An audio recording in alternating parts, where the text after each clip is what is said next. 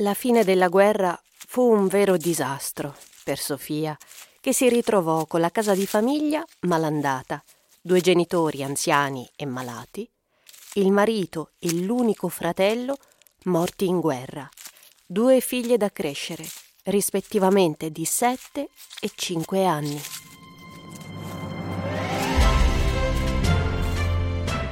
Stai ascoltando La cucina di Nonna Sofia un racconto di Rossana Mauri con la voce e i suoni di Valeria Battaini.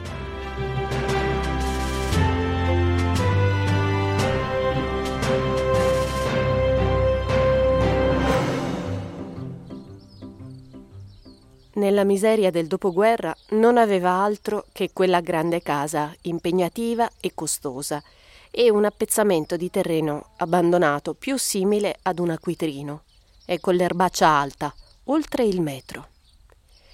I due genitori avevano lavorato una vita nei campi e la guerra aveva debilitato i loro fisici già provati dal duro lavoro. Erano da accudire più delle due figlie e totalmente inadatti ad aiutare in casa. Ma Sofia non si perse d'animo. In mezzo alla gramigna piantò quattro semi di zucchina che le aveva regalato Clemente, un vicino che aveva un piccolo vigneto a pochi chilometri, e aspettò.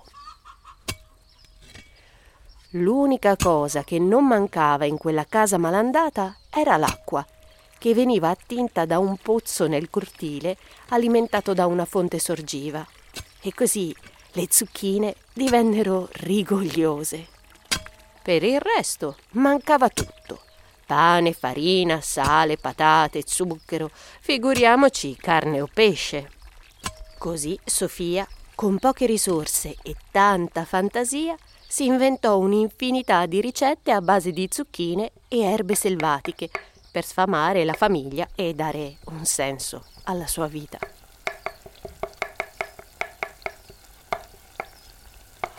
Dopo qualche anno il grande soggiorno del pian terreno divenne la sala da pranzo di una piccola trattoria che Sofia gestiva in sordina, senza licenze o permessi, ma cucinando con grande abilità. La strada provinciale poco distante contribuì all'attività della trattoria e gli avventori arrivavano puntualmente. La fama dei piatti di Sofia, a base di zucchine, fiori di cicoria, piantagine e finocchietto selvatico, si estese ben oltre il circondario. Con il tempo ai piatti vegetariani Sofia integrò formaggi e uova acquistati da un allevatore in loco, tanta frutta che il frutteto produceva in abbondanza e dolci nella preparazione dei quali le abili mani di Sofia sembravano avere un dono particolare.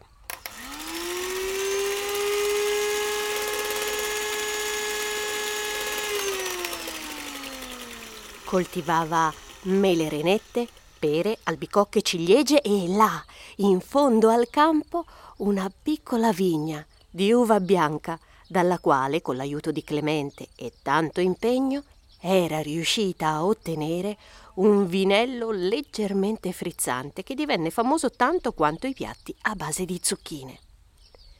Dopo tanta miseria, le due figlie diventate adulte non vollero saperne di portare avanti la trattoria, che nel frattempo era stata trasformata in un grazioso ristorante.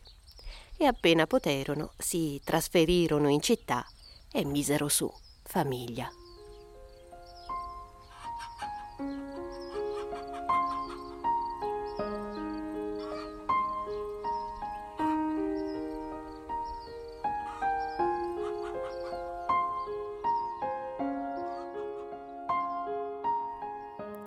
Arrivarono tre nipotine che tornavano ogni anno per passare i mesi estivi con la nonna Sofia, che continuava ad essere piena di energia e di inventiva. Faceva marmellate fantastiche, dolci impareggiabili preparati solo con ingredienti autoprodotti nel suo orto e nel frutteto, che con gli anni e la cura era diventato rigogliosissimo. le nipoti Giulia e Marta seguirono il loro percorso e si dedicarono ad altre professioni. Ma Anna, la più piccola, decise di intraprendere una scuola per chef e si specializzò in cucina vegetariana e prese il diploma all'Accademia di Alta Cucina. Tornò dalla nonna e le propose di trasferirsi da lei per aiutarla ai fornelli inizialmente, per poi prendere definitivamente la gestione del ristorante. Nonna, tu mi insegni le tue meravigliose ricette e io le trasformo in piatti gourmet. Vedrai, diventeremo famose. Fu così che nacque il primo ristorante italiano totalmente dedicato alla cucina vegetariana, famoso per le sue specialità biologiche e a chilometro zero. L'arte ineguagliabile in cucina di nonna Sofia, con i suoi raffinati abbinamenti che Anna seppe creare, trasformarono i piatti tradizionali in gustose opere d'arte. Hai ascoltato La cucina di nonna Sofia la poesia dei mestieri è un podcast di raccontipodcast.com. Attraverso la narrazione originale puoi scoprire conquiste, impegno e stili di vita di donne e uomini normalmente fantastici che del loro lavoro fanno poesia.